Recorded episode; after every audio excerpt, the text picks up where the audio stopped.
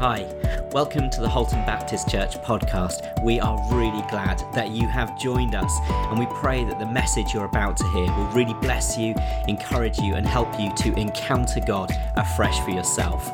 Great to have you with us. Enjoy. We're going to begin, as we have for the last few weeks by inviting you to picture somebody in your mind's eye. Again, feel free to close your eyes if you find that helpful, and if not, then carry on.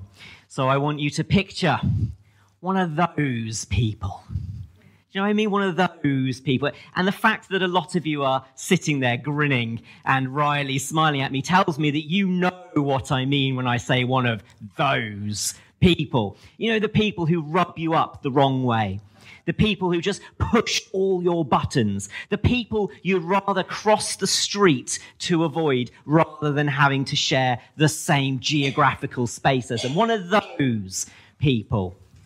One of those people. So, who are you picturing? Perhaps it's someone from your life.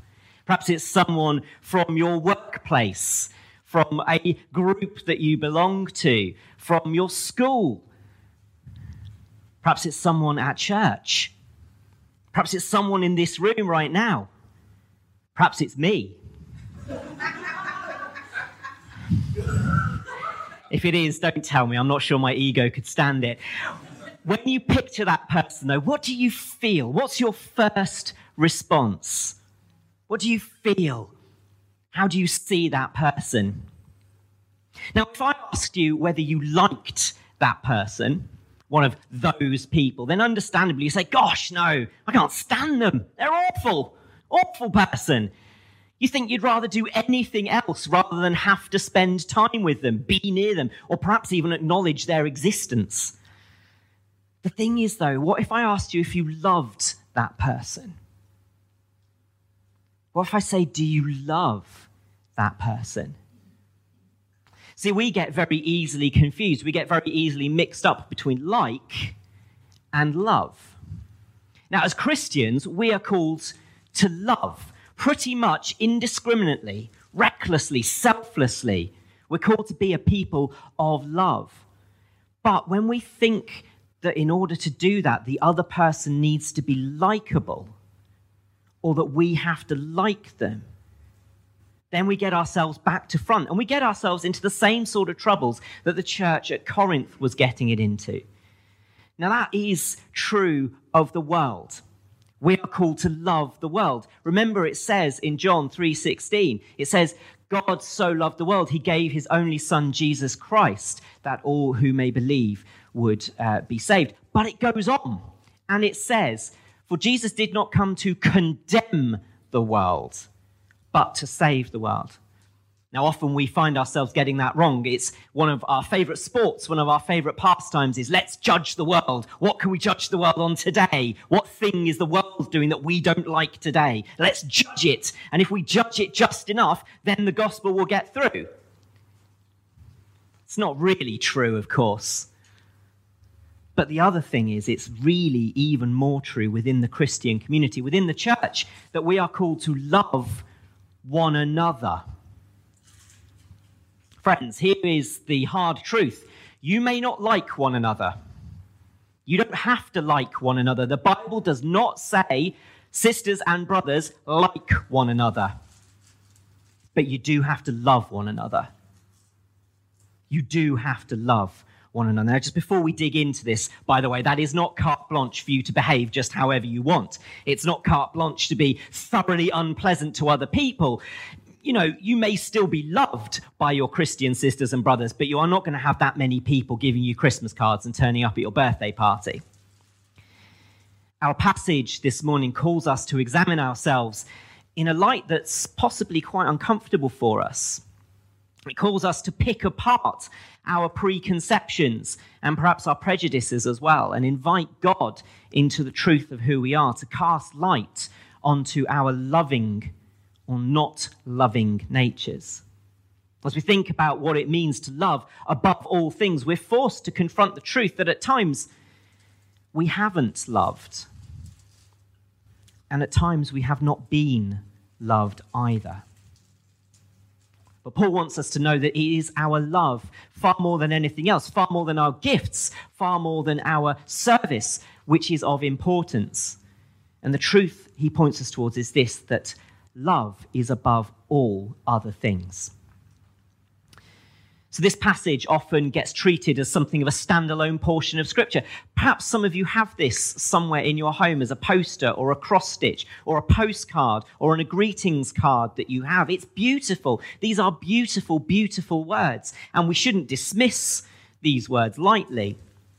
But we must also take these words in context. We can treat them as standalone and learn one thing, but when we take them in context, in the context of what Paul is immediately writing about and of the whole letter to the Corinthian church, we find that Paul is giving us a new, a unique, a different take on things. It's not like Paul has suddenly gone off at a tangent. He's not me. He hasn't gone off at a tangent and gone, I was talking about gifts. I'm going to talk about love. I'll be back to gifts now. That's not what he's doing. Paul is writing in the context of the Corinthian church misunderstanding, misusing, misapplying the gifts that God has given them. If you remember back a couple of weeks, we thought when we misunderstand the gifts, there is the danger of making idols out of the gifts. The human heart is an idol producing factory. We want to worship something. So if we're not worshiping God, we're going to worship something else. And even in the Christian community, we can get back to front. We can get ourselves mixed up. We end up worshiping the gift that God has given us and not God Himself. And that leads to idolatry, which leads to dissatisfaction, which leads to disunity. Last week, we thought a little bit about how if we misuse the gifts, if we use them for our own personal benefit, our own personal platform, rather than building the church, that also leads to disunity through disharmony, because that's not what God gave us the gifts for. So if our message last week was be who God made you to be, then this week it is see others the way God sees them see others the way God sees them.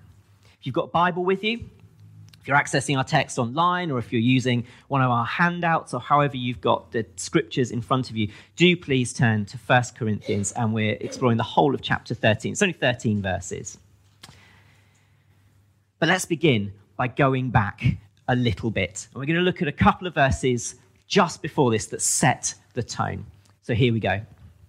At the end of what we have as chapter 12 of Corinthians. And remember, this is just one long letter that Paul is writing. We've divided it up because, well, our attention spans are obviously less than the first century Jewish audience. Paul writes this Do all have gifts of healing? Do all speak in tongues? Do all interpret? Now, eagerly desire the greater gifts, and yet I will show you the most excellent way. Now, it's important that before we explore what Paul is saying in uh, 1 Corinthians 13 that we grasp the significance of these two verses from 1 Corinthians 12. So we're going to encounter one of our translational insufficiencies again. I've talked about these before, where the English language doesn't quite capture the Greek as well. Remember, Paul is writing in Greek, and we are translating into English. So uh, we got, we've got two of these, by the way, this morning. So two translational insufficiencies, a double blessing on you on this most beautiful day. Eagerly desire the greater gifts, Paul says. Now, when we read this, we could easily think that this means there are some gifts that are greater than others. Eagerly desire the greater gifts. And we might look at this and think, well, healing, tongues, interpretation, they surely are the greater gifts that Paul is speaking of. But when we put this in context with everything else that Paul has said, Paul has made it really clear there is no hierarchy of gifts. There are not one set of gifts that are better or more useful or more valuable than the others. Remember the body analogy. The hand cannot say to the foot, Be away with you. That's my translation of it, by the way. So, Paul has spent a lot of time dispelling this myth that there is some kind of hierarchy of gifts, that you start at a basic one and kind of elevate up through the others. That's Gnosticism, if you're interested in that kind of thing. That is not what Paul is talking about. The Greek in this is written, language nerds, brace yourselves, in the second person plural. The second person plural in the Greek means you all of you. We only have one word for you. If I say you, I could be talking to Vicky, or I could be talking to all of you who are gathered here in the room. In the Greek, I don't know what the Greek is, but in the Greek, it would be really clear that I was talking to one individual or to a whole room. So this passage is in the second person plural, so I'm told by people who know more than me, and it means all of you. You, as a body of people, are to desire the greater gifts. Remember, put this in context. Paul is writing to a group of people who've taken the gifts of God and confused them with their pagan ways. So I want to put it to you that the greater gifts Paul is suggesting we should be desiring are not gifts within the gifts of the Spirit, they are the gifts of the Spirit. Desire the greater gifts. Desire the gifts of God, not the supposed gifts of the world. Desire the gifts of the Spirit, not those things that your pagan gods were giving you. Desire the things of God, not the things of the flesh, not the things of humanity, not the things of the world. Eagerly desire the gifts of God, all of you. So, Paul is here calling the Corinthians to account for their divided loyalties. Remember, we said, we said that the Corinthians want to have one foot in the world of paganism and one foot in the world of God. But Paul is calling them to be all in for Jesus. Eagerly desire to be all in for Jesus through the gifts of the Spirit. This is the fundamental difference between the things of the world and the things of God. God is better. God offers us better things. One of the criticisms or one of the questions that's often asked of people who are on that journey, you know, the people who've lived in the world for so long and they're on the journey. And it was a question I asked myself when I came to faith what am I going to have to give up? Do I have to give up having fun? Do I have to give up things I enjoy?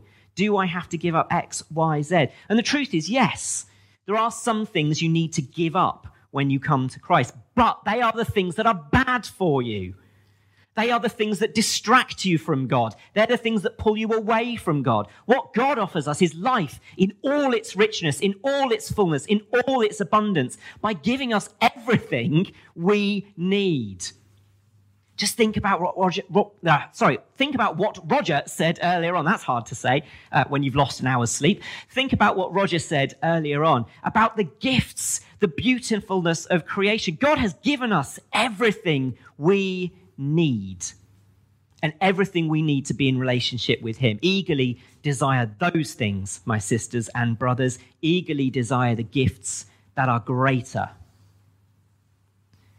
But then he says this, and yet, and yet I will show you the most excellent way. Some translations render this as I will show you a better way, a more excellent way because Paul reminds us of a hard truth that we could be the most gifted, the most spiritual, the most brilliant, the most talented, the most committed, the most Christ like on the outside looking Christian in the world.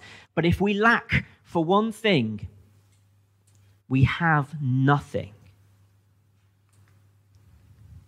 If I speak in the tongues of men or of angels, but do not have love, I am only a resounding gong or clanging cymbal. If I have the gift of prophecy and can fathom all mysteries and all knowledge, and if I have faith that can move mountains but do not have love, I am nothing.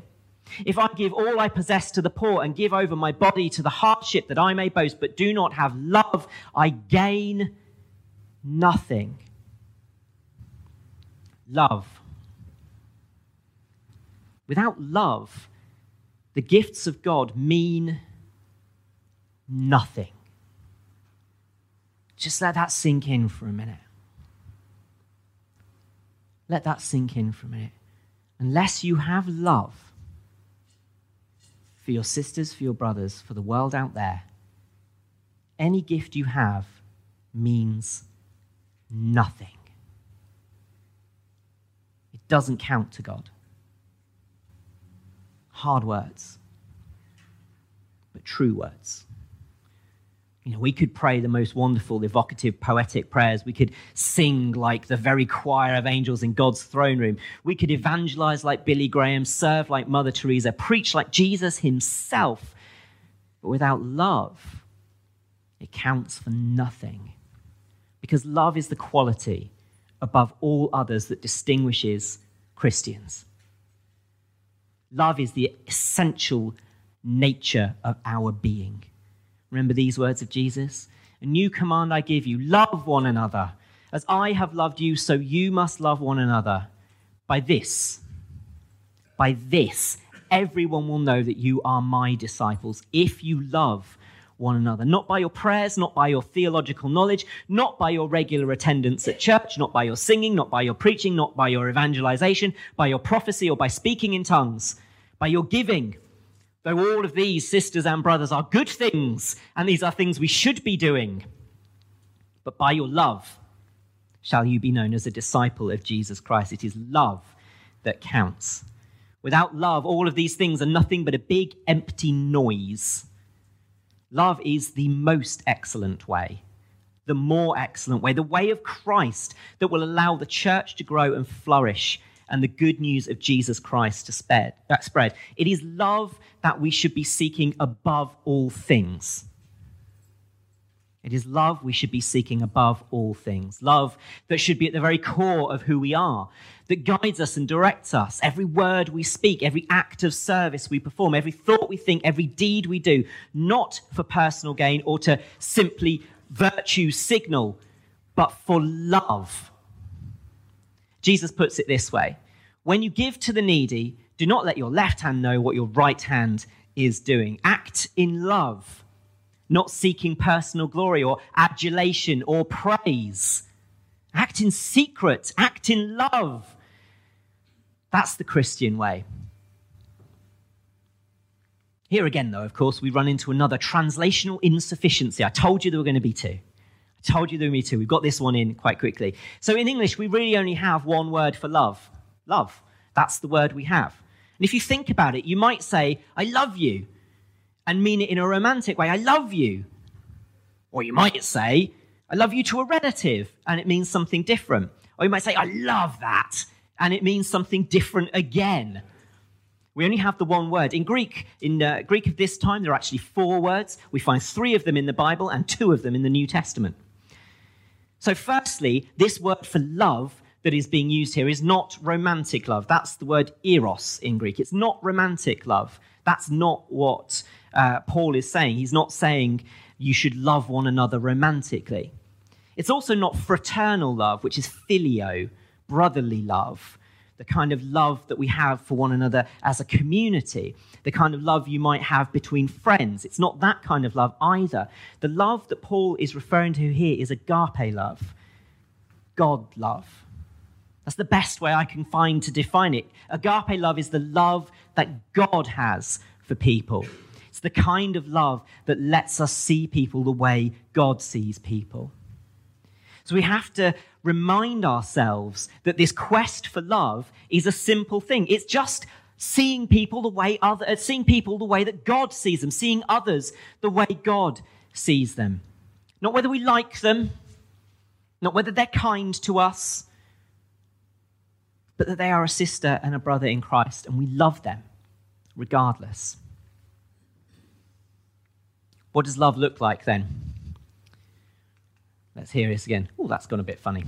I'll read this to you. Love is patient. Love is kind. It does not envy. It does not boast. It is not proud. It does not dishonor others. It is not self seeking. It is not easily angered. It keeps no record of wrongs. Love does not delight in evil, but rejoices with the truth. It always protects, always trusts, always hopes, always perseveres quite a list of qualities of love. The things that love is, the things that love does not do, and the things that love always does. This list isn't describing that fraternal love, that feeling of sisterliness or brotherliness. It's not describing romantic or sexual love. It's not even describing familial love. This is agape love. This is God's love. This is what God's love to you looks like. And this is the kind of love that God calls us to demonstrate to others. As John writes, Dear friends, let us love one another, for love comes from God. Everyone who loves has been born of God and knows God. Whoever does not love does not know God, because God is love. For the Christian, love is not some nebulous rose tinted feeling. It's not a soft focus, swirling violins playing in the background, romance infused emotion, but a way of being. It's an active choice. It's a call and response to become more like Jesus. And Paul sets forth this list of qualities that distinguish true Christian love, that help us to see others the way God sees them. Because love is not a feeling. It's not a feeling. It's not a set of responses to a certain bunch of chemicals flooding your system. It's a way of being. It's a way of doing. It's a choice that we have to actively make every single day. Love is being and doing. Now, I'm not going to spend actually much time digging into each quality here. I think we can all get our heads around what it means to be patient, what it means to be kind, what it means not to dishonor others, and all of the other characteristics that Paul throws out there. But I will say this all of these qualities have something in common. We have to choose to make them our way of living. We have to actively choose to be these things or to not be these things in the case of the negatives. We have to actively choose to love. It's not something that comes naturally to us. It's a choice. It's not, it's, it's something we do and not necessarily something we feel. And it's certainly not something we only feel. If you are only loving based on your feelings, you're not loving the way that Christ has called you to love. You choose to love. We choose to live in that way. We choose to be patient even when our nerves are being tested to their very limits. We choose to be kind even when we're facing persecution and opposition. We choose not to envy, not to boast, not to be prideful, not to dishonor others, not to become self seeking because we know those are not worshipful of God, those are idolatrous behaviors. We choose not to become easily angered. We choose not to bear a grudge. We choose not to delight in evil because those are things that push us further and further and further away from God. And we choose these things not because they are easy, but because they are hard, with thanks to JFK for absolutely the spot on way of putting that. These are not easy choices for us to make, they are difficult. They will require strength. You know what they'll require? The gifts of God. They will require the indwelling Holy Spirit to be rewriting us and changing us from the inside out so that these things become our way of being. Love is hard. Love is difficult. Love is a daily choice we make because that is the way of God and of Christ. When I entered ministry, my college tutor, the head of the college that I trained at, said, don't go into ministry if you can't love. And if you love, get ready to be hurt. Get ready to be really, really hurt. Because when you love, you open yourself up. Now, if we're loving each other properly, that hurt doesn't come. Or at least it doesn't come that often. But it does come. Love is hard, it's a choice we make. And Paul's going to write this to the church in Rome. I'm reading from the New Living Translation. It says, Don't just pretend to love others, really love them. Don't just pretend to love others, really love them. Hate what is wrong, hold tightly to what is good. Love each other with genuine affection and take delight in honoring each other. Never be lazy, but work hard and serve the Lord enthusiastically. Rejoice in our confident hope. Be patient in trouble and keep on praying. When God's people are in need, be ready to help them. Don't just pretend to love, actually love. Before we go any further and before we carry on, though, I do need to sound a note of warning. We need to clear a few things up. There are passages in the Bible that get misused passages, passages that get uh, taken out of context, passages that get misapplied, passages that are used to justify the most appalling and awful behaviors. And this, sadly, for a passage that is so beautiful and that is so full of God's love for us, is one of those texts. Have you ever heard anything like this? I can behave however I want to you because you're a Christian and you've therefore got to love me. Doesn't matter what I say to you because you're a Christian and therefore you've got to forgive me. You have to do what I want you to do because otherwise you are not loving me as a Christian sister or brother. Have you ever heard anything like that or anything similar? Praise God if you haven't. If you have, then I stand here with you having heard those exact things myself. That is not what this passage is saying. That is not what any passage of Scripture is saying. It does not say that you have to allow mistreatment. It does not say you have to allow someone to abuse you. It does not say that people can run roughshod over you and you just have to put up with it because of love. Love is not accepting sinful or destructive behavior in other people. Love is not accepting other people causing you intentional pain. Love does not mean remaining in a relationship that is abusive. Love does not mean allowing yourself to suffer for somebody else's pleasure. That is not God love. Certainly, love is not soft. It will always seek to build the other person up. It will always seek to encourage the other. It will always seek to allow others to come to the fullness of life in Christ. But it does not mean turning a blind eye to sin or calling out evil in another person. Friends, please hear this. The awful truth is that in the name of love, so much evil has been done on a personal level, on a corporate level, on a global level. So much evil, and that, that isn't love. That isn't love. Hear this it is not love. It is not God's plan. It is not God's will for your life for you to stay in a relationship that is abusive. It is not God's plan. It is not God's will for your life for you to be beaten up run over, mistreated, abused by anybody, and just put up with it because you're supposed to love. That is not how God has designed you or the world to operate.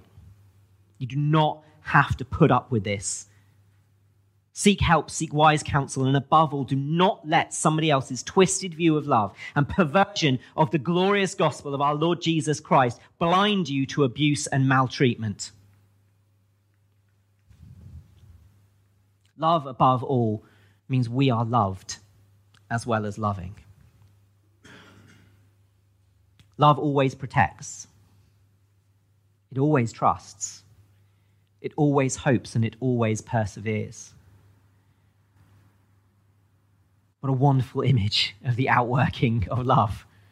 Love always protects, always trusts, always hopes, always perseveres. Always. This is belief and hope. This is faith in action as it works its way out in our lives. This is the love we experience of knowing ourselves, as knowing, as we know ourselves as children of God. This is the love we encounter through Jesus' sacrifice on the cross. This is love made available to us by God's grace and his infinite kindness and his wisdom and his mercy and his love for us. This is the love that gives us strength to love. This is the love that never gives up wanting the other to experience the love of Jesus Christ. And this is the love that calls out us to live out our lives in the reality of the love that Christ has shown for us. It's never, ever wrong, friends, to love someone. It's always wrong to stop loving them because love never dies. Love never fails. But where there are prophecies, they will cease. Where there are tongues, they will be stilled. Where there is knowledge, it will pass away. For we know in part and we prophesy in part. But when completeness comes, what is in part disappears. When I was a child, I talked like a child, I thought like a child, I reasoned like a child. When I became a man, I put the ways of childhood behind me. For now, we see only a reflection as in a mirror. Then we shall see face to face. Now I know in part, then I shall know fully, even as I am fully known. And these three remain faith, hope, and love. But the greatest of these is love.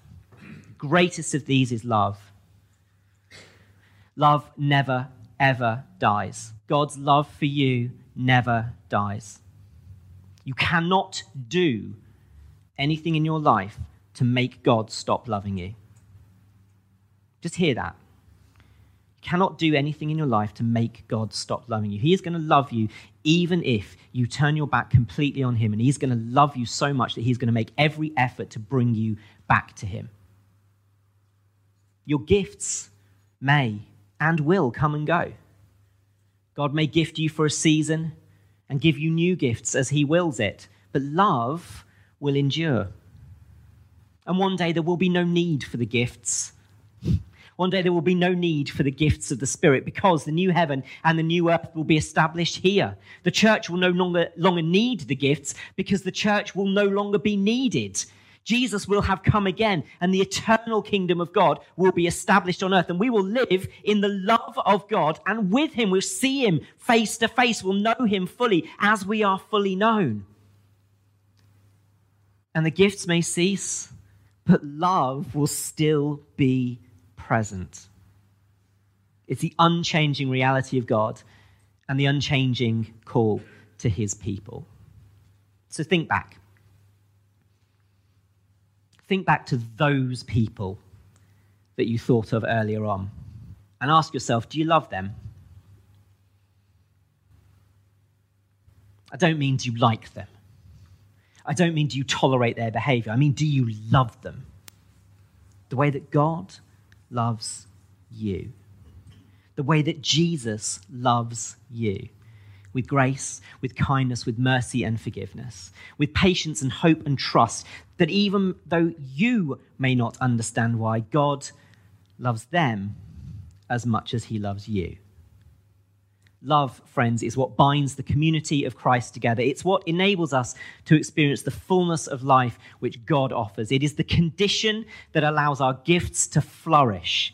It's the glue that keeps us together.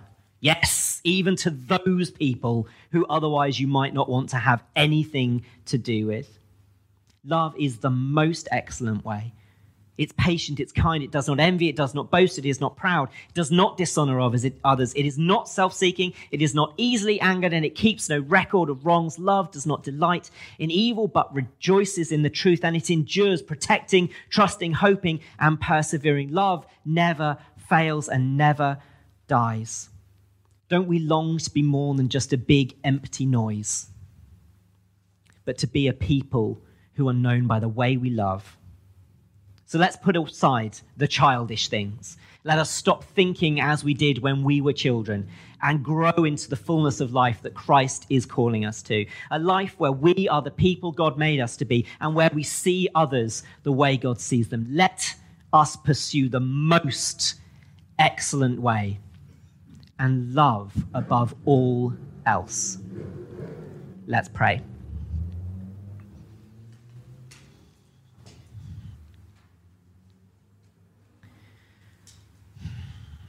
Lord, you are love. And you give us your love in abundance. You give us your love unrestrained and uncontained. You love us even when we have not loved you, and you love us despite our failings and our turning away. You love us when we are really all in for you, and you love us when we're just dipping our toes in the water. You loved us before we were knit together in our mother's womb. You love us so much that our names are in your book of life, and you have counted every hair on our heads. You love us with a love that was so great, you sent your son Jesus to die for us. And you call us to live in that kind of love. Help us, Father, not to be selfish with that, but to be generous. Not to mistake liking for loving. Not to mistake someone's likability for our call to love them. Help us to be a people who set aside all of the things that get in the way of loving each other. Help us to die to self and live and rise to you, Lord that we may be a people who are known for our love of one another, of the world, and above all, Lord, of your Son Jesus, in whose name and for whose sake we pray this morning. Amen. Thanks for joining us on the Halton Baptist Church podcast. We'd love to keep in touch with you, so do reach out to us. You'll be able to find us at our website, that's www.haltonbaptists.org.uk. You can find us on Facebook or Instagram if you search for at Halton Baptists, and we hope that you will join us again next time as we share the Word of God and the love of Jesus Christ with you. God bless.